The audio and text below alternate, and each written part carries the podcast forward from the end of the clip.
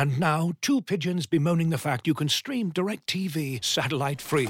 Hey, Frank, a little birdie told me you don't need a satellite dish to get DirecTV. What's little birdie? Was it Jimmy the Sparrow? It's a figure of speech. Point is, you can stream DirecTV over the internet now. Oh, sure. Next you're going to tell me those big birds are made of metal and filled with people, right?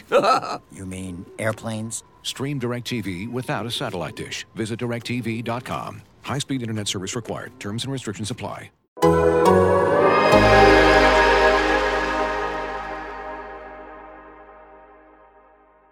guest tonight, a basketball star who plays for the Cleveland Cavaliers. He was named the N B A. It's September of two thousand nine. A slightly gray-haired Jon Stewart is the host of The Daily Show. Stewart is welcoming on the crown prince of the N B A, LeBron James, who at the age of twenty-four has written an autobiography. Please welcome back to the program, LeBron James! This interview is taking place before the start of what would be, up to that point, the craziest N B A season of LeBron's life.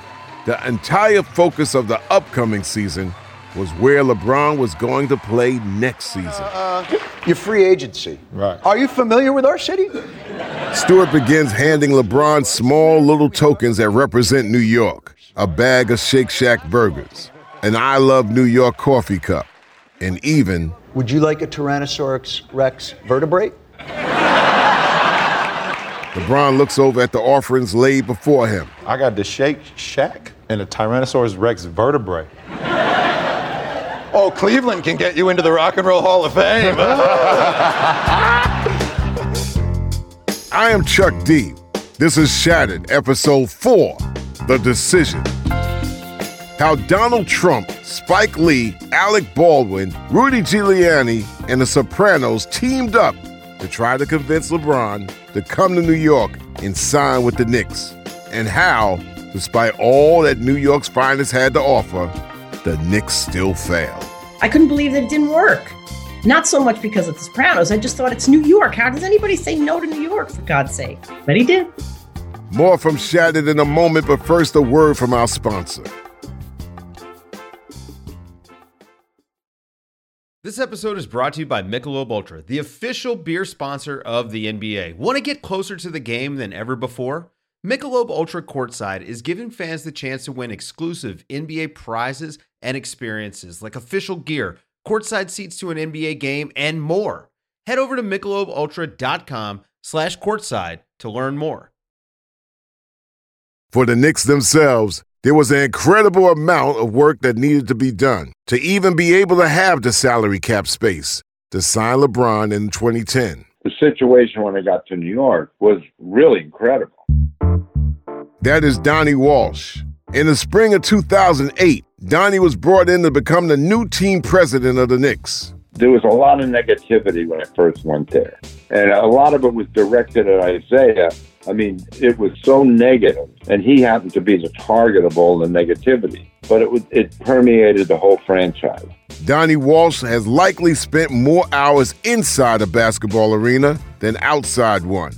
He was a star high school player at the prep school in the Bronx. In the late eighties, Walsh became the team executive with the Indiana Pacers, building the teams that would compete with Patrick Ewing's Knicks in the nineties. By two thousand eight, though, Walsh was tired of the business and preparing to retire. But then he got a call from the owner of his hometown team. I got a call from Jim Dolan, and he wanted to talk to me about New York. At first, I thought, oh, I don't know, that's a tough job, you know, and it was. But I thought, you know what, I think I'd like to take this because of my New York connection and the fact that, you know, they haven't been winning. I'd love to go up there and try to turn it around a little bit. To say the Knicks hadn't been winning is an understatement. Under the previous power structure of James Dolan and Isaiah Thomas, the team had one of the worst records in the N B A, with a bloated roster filled with bad contracts and mismatched talent. So when Donnie was brought in, he both had to clean up the mess of the previous era and lay out a two-year plan to prepare for the summer of twenty ten, when LeBron James and several other N B A stars will become free agents. When I looked at it, I thought that we just had to get better players. When I looked at the cap, I realized, uh-oh, I'm going to have to use next year and maybe the year after to try to get down enough to where you can be a player in free agency. because New York is a place that there's only certain teams in the league that can just say, I'm a free agent team. In order to do that, you have to have cap room. So I really tried to cut the cap down so that I could become that. With Isaiah Thomas as team president, the Knicks broke the record for the most expensive roster in N B A history.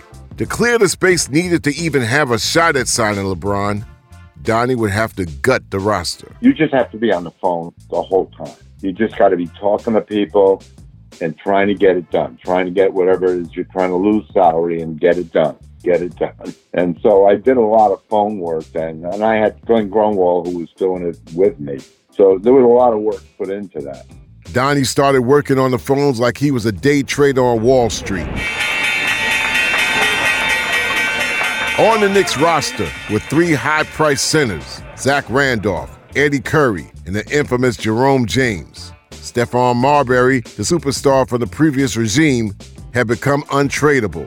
There were overpaid role players like Jared Jeffries and Quentin Richardson. But on the bright side, there was some young talent to use as sweetener in trades, including Nate Robinson and Jamal Crawford.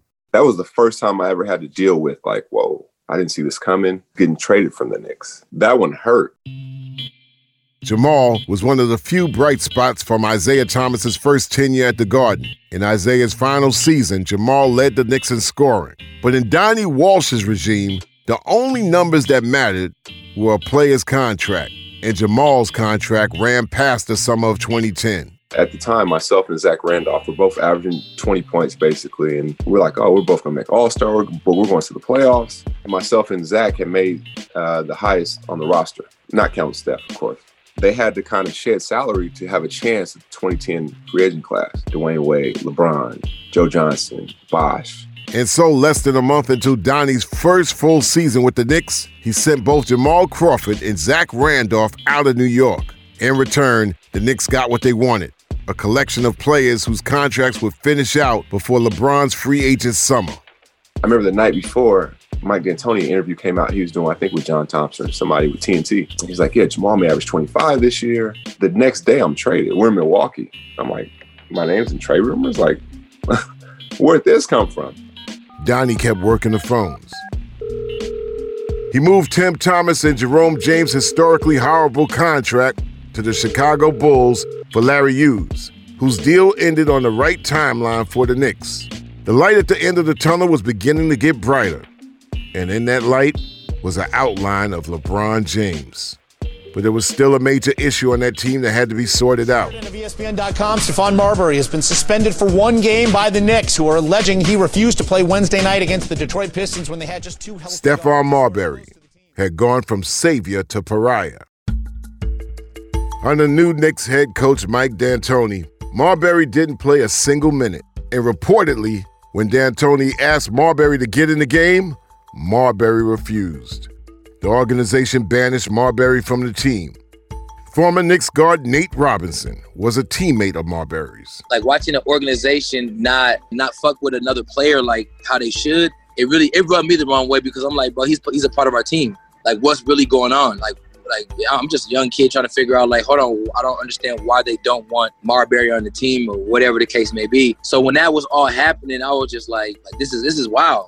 The organization was able to keep Marbury away from the team when the Knicks were playing at the Garden, except they had no control if Marbury showed up in the stands at the opposing team's arena. God has been good to me for me being able to be able to sit down and watch the game and still get paid. You know, so for me... I'm... That is Marbury being interviewed by N B A T V during a Knicks-Lakers game in L A. Robinson remembers seeing Marbury sitting next to Spike Lee at Staples Center. It was just different, you know, him not being with the team. And then, you know, as we're coming on the layup line, you know, he's right there courtside, you know, dapping us up, telling us have a good game, ball out. I remember him telling me, you know, coming to me, this is your time to show what you can do. You know, I know what you can do, Nate. I see you in practice every day. Like, now show him. You know, he always told me, don't let them, don't let them do you like, like they're doing me. At that point, he had got to the point, man, where he was just off the reservation. Jared Jeffries was a member of the Knicks that season. He says it was obvious Marbury was struggling with something throughout that year. He was at, he was in a position to where he just wanted to prove a point, man, and try to be funny. He had talked to somebody, I forget who it was. He was like, I don't care if this is, I'm still coming to the game. And then when you can't stop it, I mean, there's nothing you can do. If he buys the tickets or they give it to him, he has the right to sit there. So it's just a distraction. It's like what the laundry list of things that you saw when you were in New York, like you can't make up. The list just goes on and on and on. And who knows how big of a factor this was. But the Knicks' entire focus was to convince LeBron James to come to New York. And LeBron and Marbury did not like each other. A few years before the decision, when asked about Marbury, LeBron told the Cleveland Plain Dealer that he couldn't have a guy like Steph on his team. So finally in February of two thousand nine, two months after that Knicks-Lakers game, Marbury was brought out by the Knicks. And then a year later, five months before the decision,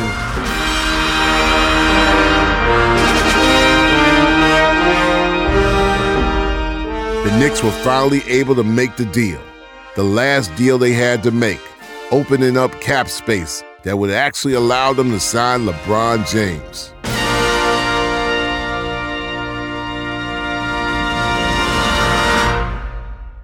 I mean, Mike and Donnie handled it really well. Like, obviously, I felt like I was having a really good year that year. Walsh dealt Jared Jeffries, Jordan Hill, and some draft picks, and brought back Tracy McGrady. By the end of all the deals Donnie made, the Knicks roster was drained of talent. Players like Earl Barron, Sergio Rodriguez, and Henry Walker were getting big minutes for the Knicks.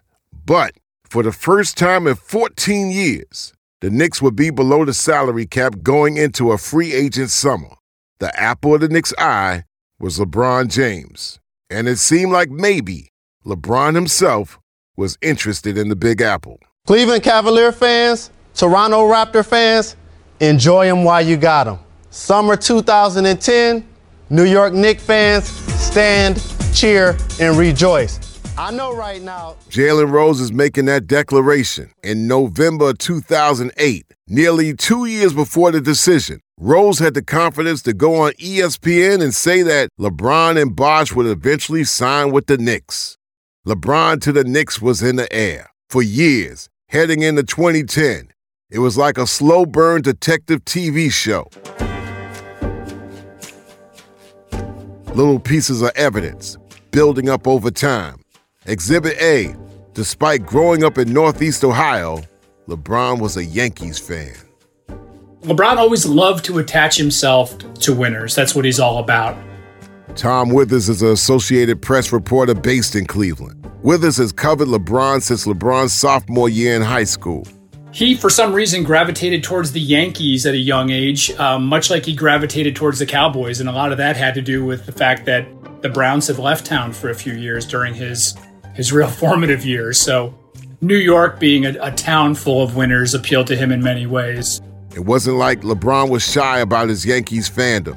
In two thousand seven, when the hometown Cleveland Indians took on the Yankees in the playoffs, LeBron showed up and held up his Yankees hat to the Cleveland crowd, a smile on his face as boos rained down on him. Let me tell you something. It was built up to the point where I thought it was absolutely happening. Casey Powell, better known as C P, is the founder of Knicks Fan T V, a popular YouTube show dedicated to all things Knicks. In twenty ten, C P was like hundreds of thousands of Knicks fans, under the belief that LeBron was coming to save their favorite team. Because leading up to that, you had Donnie Walsh here, who was cleaning up all of Isaiah's messes, all of Isaiah's mess, you know, along those years of mismanaging the cap and draft capital. So Donnie Walsh comes in, he's untying all those knots to position them into that summer where that draft class of LeBron, D. Wade, Chris Bosh, you were going to have Joe Johnson available, Amari, a monster free agent class. The constant failures coming up short in Cleveland. He would, you know, walk off the court, throw his jersey off. You knew he was leaving. You definitely knew he was leaving, him being a Yankee fan. And it just felt like he was going to come here. You know, it just felt like he was going to come here. On top of all of the reports that came in, I believed it. I, I truly did. November sixth, two thousand nine. LeBron's Cavs only had one game at the Garden that season. Whenever he would play in New York, LeBron would always pay a certain reverence to the Garden. There was all this hype surrounding the game. This impending free agency certainly on the minds of Knick fans who are wishing, who are hoping next summer, as are many teams.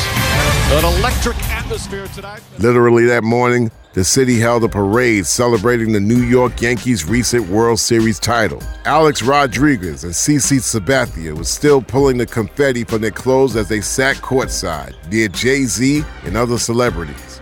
Knicks fans had turned to the arts and crafts to show LeBron their love. There were posters all throughout the garden, begging LeBron to sign with the team. And maybe, in the face of all this attention, it would have been wise for LeBron to lay low. Acting like playing at the Garden was just another basketball game.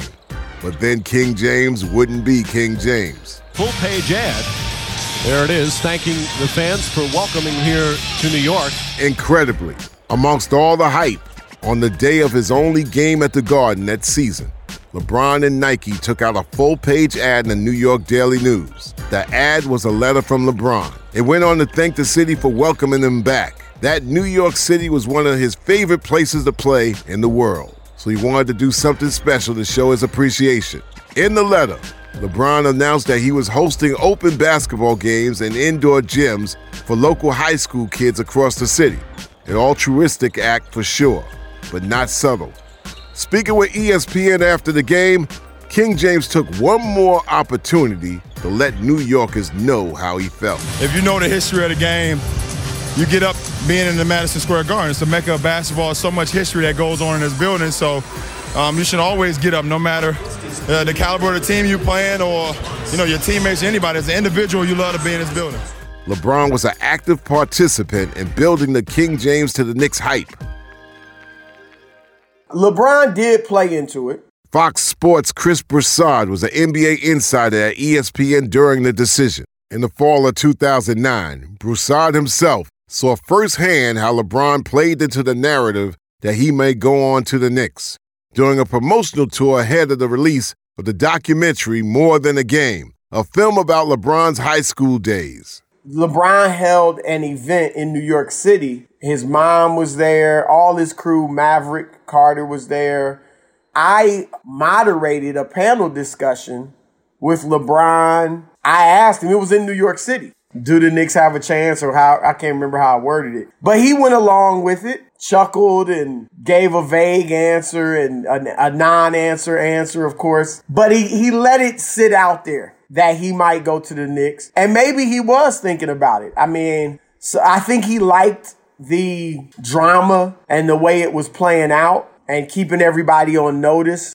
But having covered LeBron for years, Withers believes that the culture of New York City tabloids inflated the belief that the Knicks had a shot at LeBron. New York wanted LeBron much more than LeBron wanted New York. And I think, to be honest with you, I think a lot of it, and I, I'm not, I don't mean to point the finger at my reporter brethren and, and New York media colleagues, but a lot of it was media-driven in New York, the Daily News and the Post and others. And I think when LeBron knew the Knicks were coming to town, he knew he could play with those guys a little bit because he had them. They couldn't wait to talk to LeBron about the potential of maybe someday coming to New York and, and playing in the Garden. And he was just kind of dancing with everybody.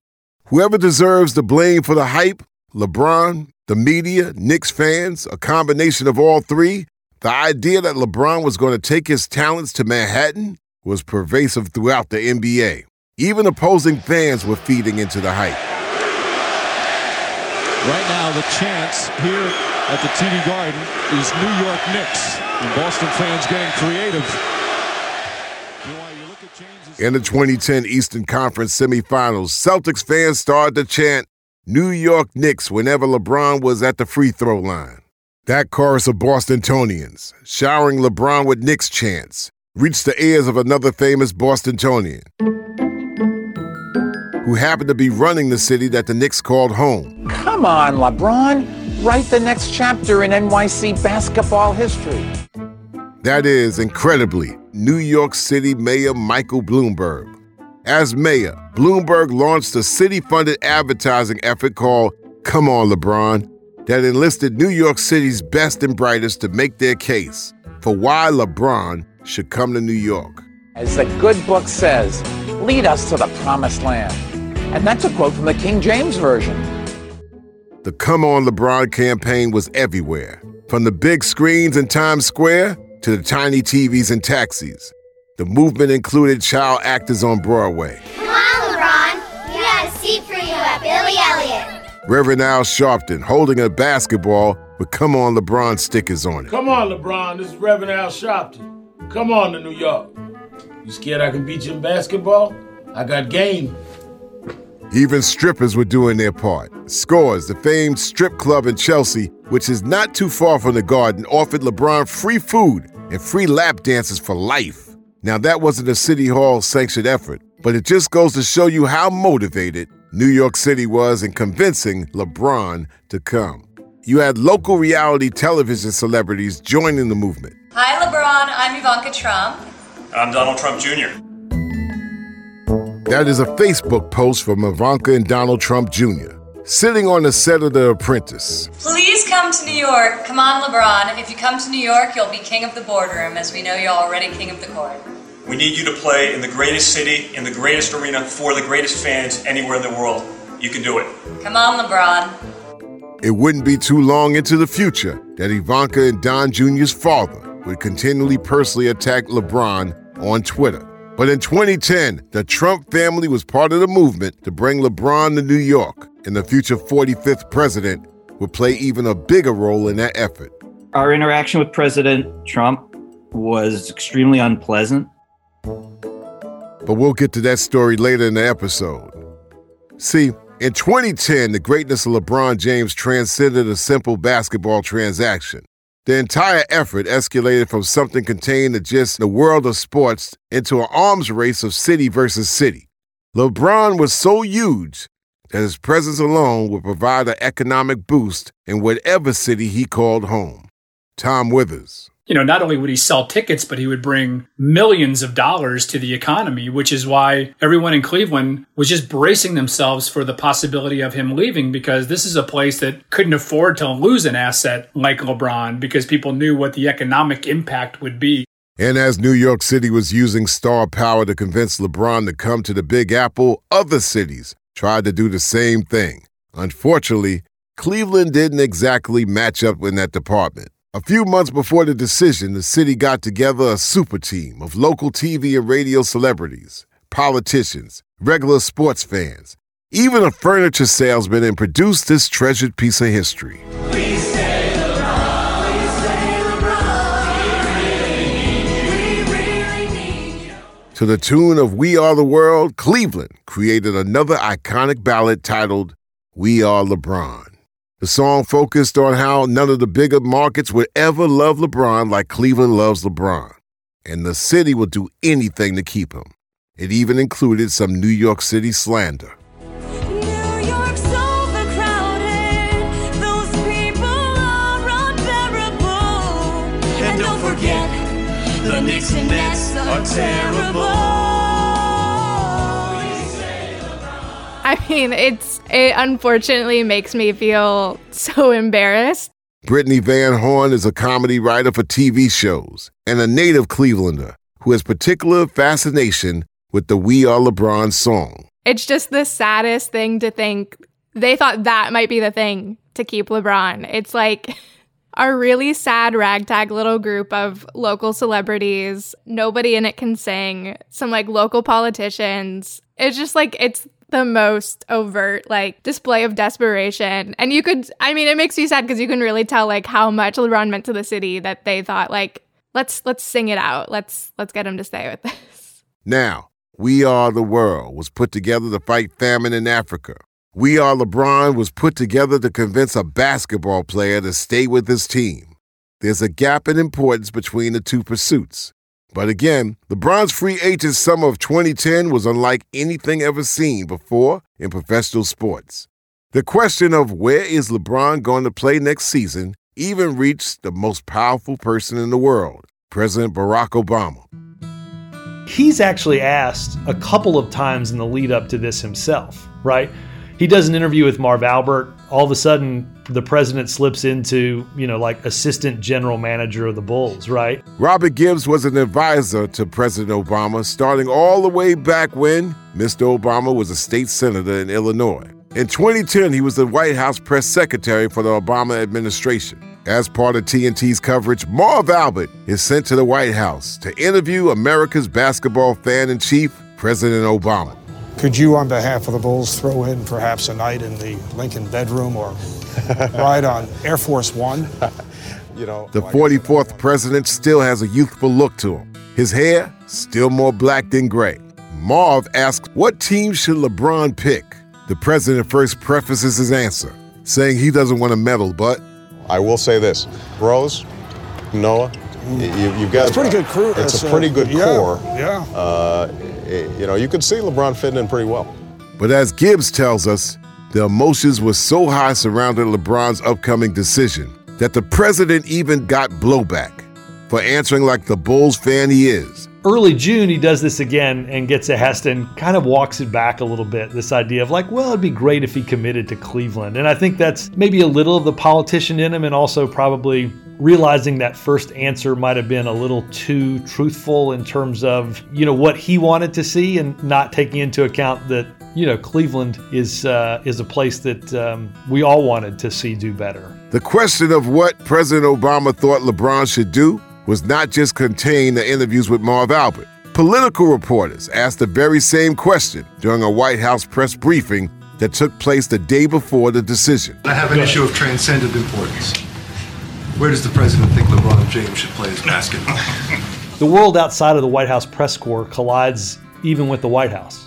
And, you know, I think what brought that question on was the entire world was waiting to watch the outcome of the decision, including the president of the United States. We'd see each other a bunch during the day, and you just, you know, LeBron had done a, a wonderful job, at least we all thought then, of building up this suspense and excitement. And I'd seen him that day, and we talked about it. And, uh, and you know, he was back to thinking, yeah, you know what? They, they've got a good team. They've got a good core. Derrick Rose, kid is an all-star, you know, future M V P, um, Noah. It's, again, again, a great young core. I think the president still believes that uh, he would look quite good in a uh, in a Bulls uniform. Yeah. I hope that does not lead to N B A tampering charges, because...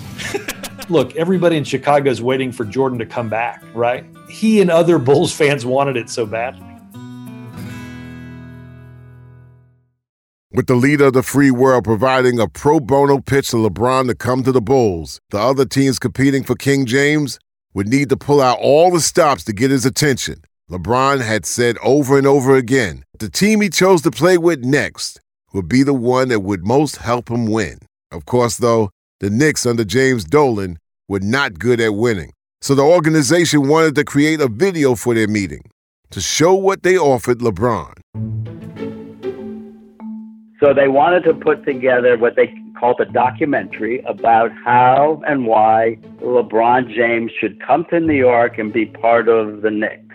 Rocco Caruso was a producer of the Knicks pitch video. And the whole angle was that it was going to be more than just him being a player, but being in New York, he'd be involved with all this philanthropic art stuff, which apparently was something he was interested in. Unfortunately, I guess we didn't do such a great job because he didn't come.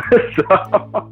Now, Rocco may have been an unusual fit for leading this specific effort, since he wasn't exactly familiar with LeBron James. I will tell you up front, you've come to the right person if you want to know nothing, if you don't want the sports angle, because I am not, I know nothing about sports. I would confuse basketball with baseball. The first thing was to find a director, and they wanted someone that had some kind of sports credibility. And so I had reached out to Jonathan Hock, who's a filmmaker, director, and he does a lot of these E S P N thirty on thirty, is that what they're called? Yeah.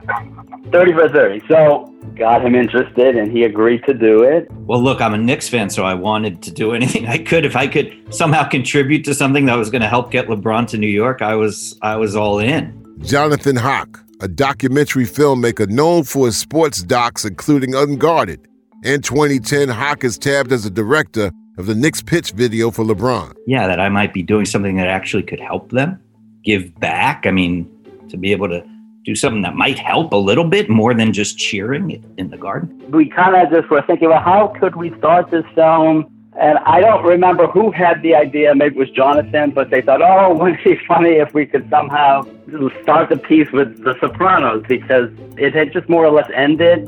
And so it seemed, oh, it would be fun if we could re bring them back. And I just have to say, well, I happen to know Edie. I went to school with her. I made a couple of films with her. I could send her an email, see if she'd be interested. And what I did, and she said, great, I'll do it. I absolutely remember. I absolutely remember doing it. And what's even more amazing to me is I absolutely remember that I didn't know who LeBron James was.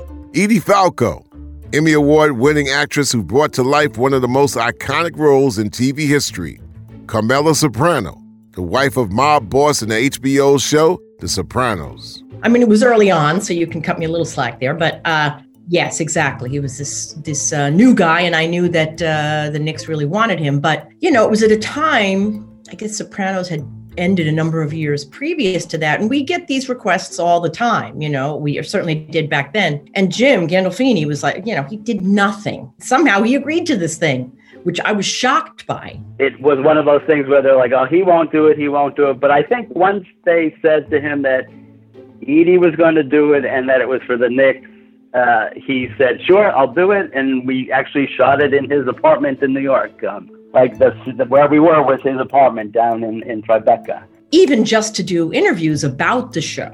And Jim was just, he wasn't having it for the most part. But to ask us to reprise the characters, nobody had the audacity.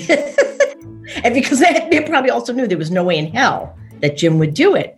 I mean, I thought it was a prank when someone said, yeah, no, Jim's going to do it. And I was like, what? He's not. Anyway, there he was. There we were, dressed as our characters.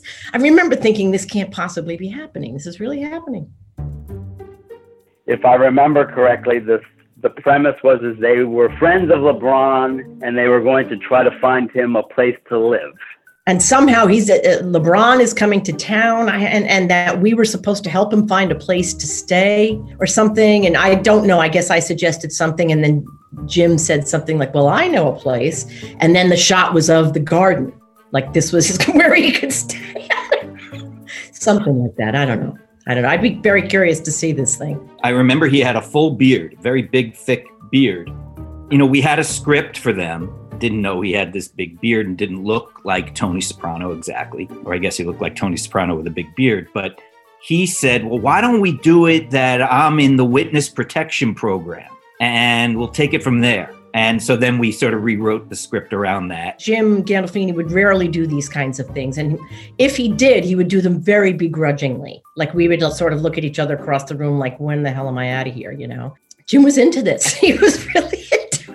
There he was dressed as Tony. And he was like, well, what if I came over this way and did that? I was like, are you kidding me? Really? This is, you know, I, so, I mean, I guess he must've been a bigger basketball fan than I realized, but um, yeah. And then he had some idea for the way it ended or something. And I remember thinking, geez, Louise, whoever would have thought he'd be like all in for this little, you know, weird thing that we're doing that no one's ever going to see. And that ultimately won't work. But, um, but you know, he was, uh, he was all in. They were such great sports. In The Sopranos, I thought that Edie Falco and James Gandolfini had the greatest chemistry of any actors on television that I'd ever seen. And then to have this opportunity, even though it was sort of a goof, to be with them and to do a scene with them in character was unbelievable. It was so much fun. Well, I just remember that somebody came up with an outfit for me. And I remember being sort of shocked back into a period of time that I thought was over, that they had done a pretty good job. There was a lot of jewelry. I think they were fingernails for me to glue on. But then I opened my eyes and there's my husband. Tony came out of wherever he had been uh, dressed. You know, the guy who's he's this tall and he looks like this. And, you know, he says this kind of thing that sounds like this. I mean, all of it within a split second, I'm back to the last, you know, ten years of my life. It is believed that this skit, Edie Falco and James Gandolfini, made for LeBron, was the last time those two performed as Tony and Carmela Soprano, before Gandolfini passed in twenty thirteen. The skit also answers one of T V's greatest mysteries. What happens after the screen cuts to black in The Sopranos finale? Is Tony alive or dead? If this little scene is canon, Tony is alive, living with Carmela in witness protection.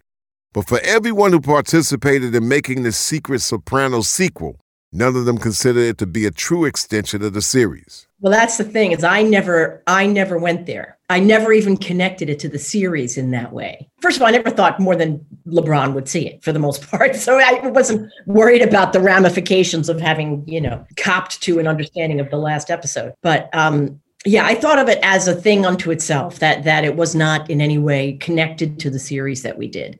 The Sopranos skit was just the beginning of the video, an appetizer. The rest was filled with New York City all-stars, from finance to art to politics, all together pitching to LeBron why New York was a special place. It was a collection of luminaries that, if it were today, would never team up together under a common cause.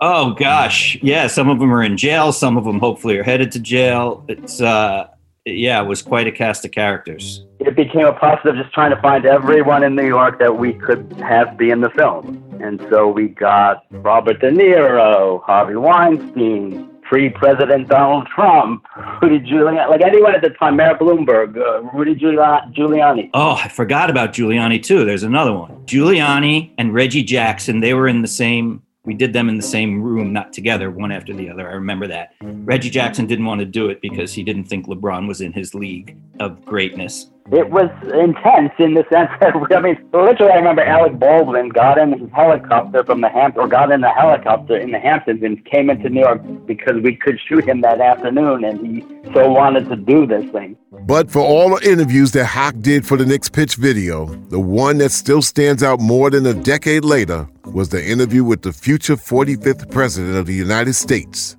Donald Trump.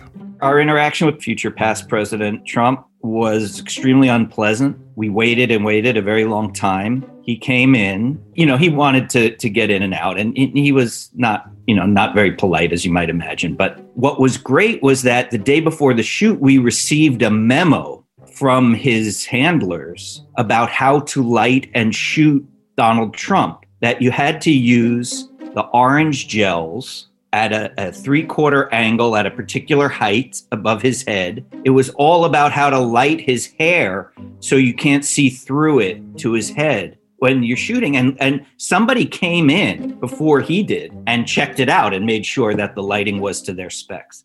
It's never, I've, I've, I've been doing this since nineteen eighty-five, and that has never happened before or since. More from Shattered in a moment, but first a word from our sponsor. Looking for an assist with your credit card, but can't get a hold of anyone? Luckily, with twenty-four seven U S-based live customer service from Discover, everyone has the option to talk to a real person anytime, day or night. Yep, you heard that right. You can talk to a real human in customer service at any time. Sounds like a real game changer if you ask us. Make the right call and get the service you deserve with Discover. Limitations apply. See terms at discover.com slash credit card. Looking for an assist with your credit card but can't get a hold of anyone? Luckily, with twenty-four seven U S-based live customer service from Discover, everyone has the option to talk to a real person anytime, day or night. Yep, you heard that right. You can talk to a real human in customer service any time. Sounds like a real game changer if you ask us. Make the right call and get the service that you deserve with Discover. Limitations apply. See terms at discover.com slash credit card. Heading into the decision, the expectation all season was that LeBron would go on a cross-country tour, fly into New York, Miami, Chicago, L A, meet with the teams in their home cities. But as Fox Sports' Chris Broussard says, as the intensity around LeBron's pending decision increased, the media discussion about his travel plans were turning into a massive negative. As the free agency approached, the coverage of it was getting kind of out of hand. And Woj, who at the time was writing for Yahoo, he had written a column. It was making LeBron look like an arrogant, you know, kid that just wanted everybody to fawn over him and beg him to come. And when that really wasn't the case, but that's what it was beginning to look and feel like. And that's when Maverick Carter came out and said, they'll, they're not going to be a tour. We're just going to, we're not touring. We're going to meet in Cleveland at this office, and that'll be it. Maverick Carter, LeBron's business manager, made that call about a week before the start of free agency. That damaged the Knicks' position. who were hoping to sell New York to LeBron, which would be harder to do while sitting in an office building in Cleveland. The team had been planning to pitch LeBron during the celebrity-filled dinner party in a Manhattan high-rise. The event was to be catered by a world-renowned chef. Instead, the Knicks, as well as the five other teams competing for LeBron, chartered jets to Cleveland as the King held court at I M G's headquarters. Surreal scene all day here in downtown Cleveland on the corner of East ninth Street and Saint Clair outside of the I M G headquarters. Over the course of the first three days in July, LeBron would meet with six teams: the Knicks, the Nets, Bulls, Cavs, Heat, and the Clippers. The Nets and the Knicks got meetings on day one. So I'm being squired around in a wheelchair during the free agent part of it. A few weeks before the Knicks meeting with LeBron, Donnie Walsh had neck surgery that put him in a wheelchair. The recovery process damaged his ability to plan out how the team would pitch LeBron. When the venue for the meeting got changed to Cleveland, Donnie says the Knicks didn't even know if he was going to be able to make the trip, but he did manage to wheel himself on the Dolan's jet. Going to Cleveland, when we got off the plane, and that was a whole story, getting me on and off the plane. When we got off the plane, we had these big station wagons, you know, black station wagons. I felt like the president was coming to LeBron's office. I really did. And there were people there, they were all waiting, you know, and the press was there. And it was a lot different than I thought it would be. And I'm in a wheelchair. I think one thing that has to be said, in fairness, is that David Aldridge is a longtime N B A reporter, having worked sidelines for T N T's coverage for a number of years. Aldridge is now a sports columnist for The Athletic. Unfortunately, at that particular moment in twenty ten, Donnie Walsh was sick, but it really diminished him. And I know he took part in the meetings, but Donnie was a very dynamic executive and incredibly well-respected and well-regarded, I think, around the league. And I always have believed if Donnie were one hundred percent and could really have made the, the pitch, it's an unexamined part of why I think the Knicks pitch fell so flat. It was a packed meeting room for the Knicks-LeBron summit. The Knicks contingent included owner James Dolan, G M Donnie Walsh, assistant G M Glenn Grunwald, head coach Mike D'Antoni, and former Knick Allen Houston. With LeBron was his agent, Leon Rose, the current Knicks team president, Maverick Carter, and LeBron's longtime friend, Randy Mims. After some polite hellos, the D V D containing the Knicks pitch video was popped into the T V. It has been reported that LeBron laughed, seeing the Sopranos skit made just for him.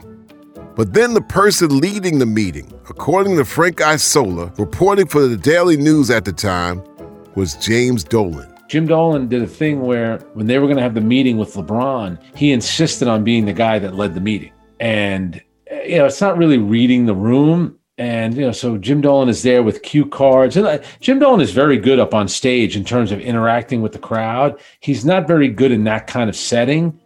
It's out of his element because he doesn't really know the sport. And apparently he sat there in front of LeBron with cue cards, reading off the cue cards. And, um, and um, you know, the Knicks. And um, you really think that LeBron's going to give a shit about that? Come on. The rest of the pitch included a discussion on how LeBron could become a billionaire if he played in New York, how committed Dolan was to spending to build a winner, and how LeBron would fit into D'Antoni's offense. At one point, Leon Rose asked Donnie Walsh and Glenn Grunwald how many max free agents the Knicks could fit under the salary cap. I showed him how we could give two max contracts. I guess he looked at the cap. It wasn't apparent to him that we could do that. So I said, we can do that. And we went to Chicago after that, and then Glenn and he met, and he showed it to him. So he knew that we could do it.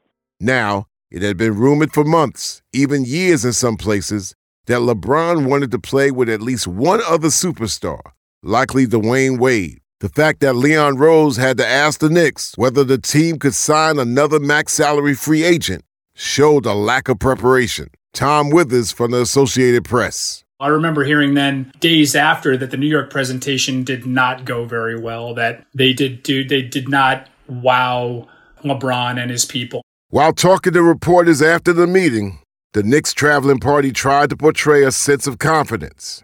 Mike D'Antoni. Uh, we tried to put him in a New York state of mind, and uh, you know, hopefully it worked out. But uh, good meeting, like Donnie said, and and uh, you know, cautiously optimistic. D'Antoni would later say that he'd be shocked if LeBron didn't choose the Knicks. In the days between the meeting and the decision, there were a few positive signs to give Knicks fans hope. LeBron's Yankees hat returned. He was spotted wearing his favorite hat around Cleveland. The day before the decision, traders on Wall Street drove M S G's stock price up more than six percent, and the volume of trades that day on M S G's stock was five times the daily average. That was seen as some indication that maybe LeBron was coming. But really, the biggest tease of all was the location that LeBron chose for his televised event. When we first heard Connecticut, we're thinking, oh, it's New York. Obviously, that, that got things stirring. The day before the decision, Tom Withers was covering LeBron at his annual Nike basketball camp in Ohio. It was at that camp, with LeBron in attendance, that word came out that he would make his decision at the Boys and Girls Club of Connecticut, of all places. And the day started down there, and that's when his P R guy, Keith Estabrook at the time, uh, came up to me and said, yeah, we're, this is going to be in Connecticut. And I said, well, why is it in Connecticut? What What is the tie-in here? And when we first heard Connecticut, we're thinking, oh, it's New York, because New York is right up the, the metro line or whatever it is, you know, from there. The Greenwich Boys and Girls Club is a thirty-minute drive from the Knicks practice facility in Westchester. It's even a shorter helicopter ride to Midtown Manhattan. Looking back now, the location of the decision in the leafy suburbs of Connecticut was a strange choice. But at that time, for Knicks fans like C P from Knicks Fan T V, it was a sign that the king was coming to New York. And the rumors were just piling up and fever pitch. And, you know, he's going to make this decision that behind the Knicks practice facility in Greenwich, Connecticut at the Boys and Girls Club. And, you know, every media outlet that, that you listen to, whether it's E S P N or the local sports radio, everybody's got a source that says he's coming here. It's, it's, it's you know, LeBron is going to come. And, and it was just, um, you're like, oh my God, you know, this is it. We're finally going to get the guy. We're finally going to get the savior of New York. And I remember that night, I couldn't sleep. The night before the decision, I couldn't sleep. Despite the location of the decision, one prominent member of the Knicks front office was not hopeful. I didn't feel like, you know, you didn't get like, this guy wants to come to New York out of it. He was being very professional, with very good reception. I wouldn't even say it was detached, but it wasn't like, you can see when guys want to come. And uh, I didn't see that. That. That's the best way to describe it. In their meeting in Cleveland, Donnie Walsh felt a distance from LeBron. He describes LeBron as being polite, but there wasn't much feedback on what the Knicks were pitching. And so Knicks owner James Dolan made a decision himself to work to get LeBron's attention one more time. Dolan summoned Walsh into his office. He then called Isaiah Thomas on the phone, the man Walsh replaced, to see if Isaiah could fly from Florida to Ohio to meet with LeBron's team for a final pitch. Dolan asked Isaiah to go up and see if he could do something, and he never did it because I think he already got word, and I kind of thought that I thought the guy already had made up his mind. I didn't say that, but I kind of thought that way. And then Isaiah, I think, tried to do it, but he found out the same thing, so he didn't do it. And so we knew he was going to Miami, I guess.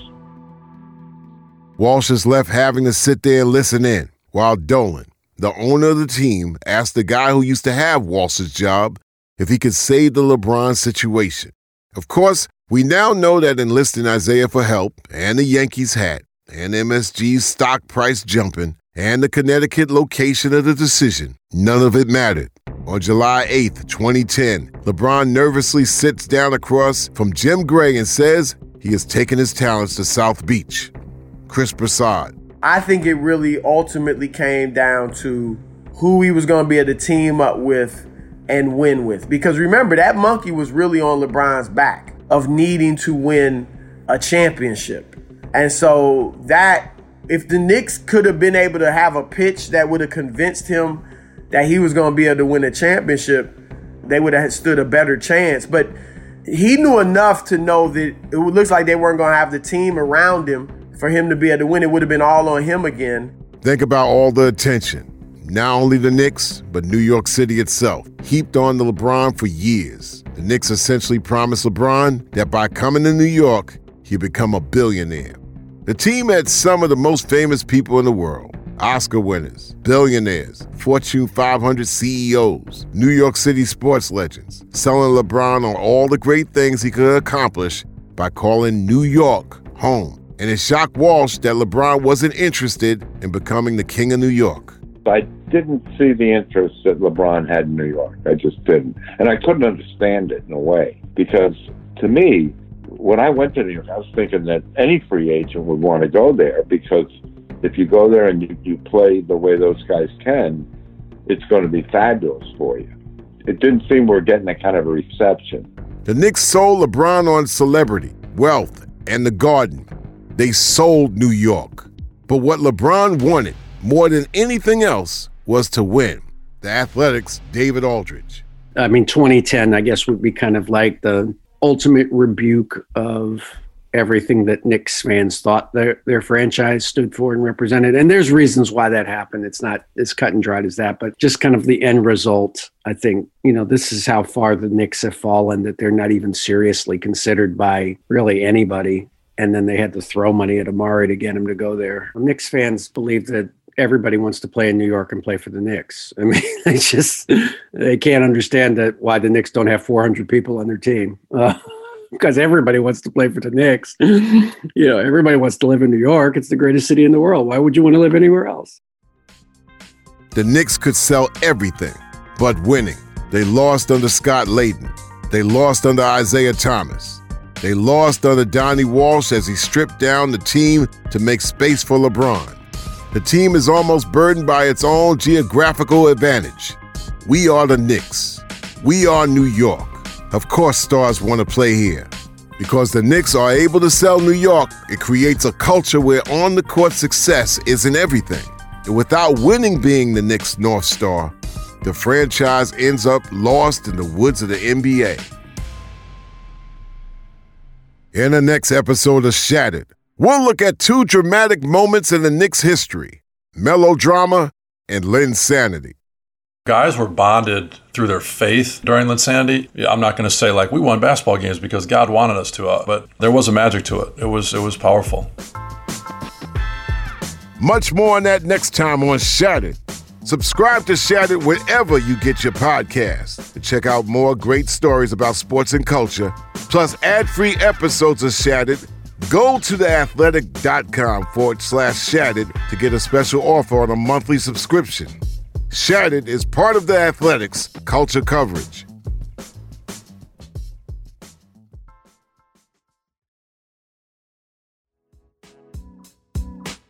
Shattered is executive produced by Chuck D, Lori Bula, and Matt Havia.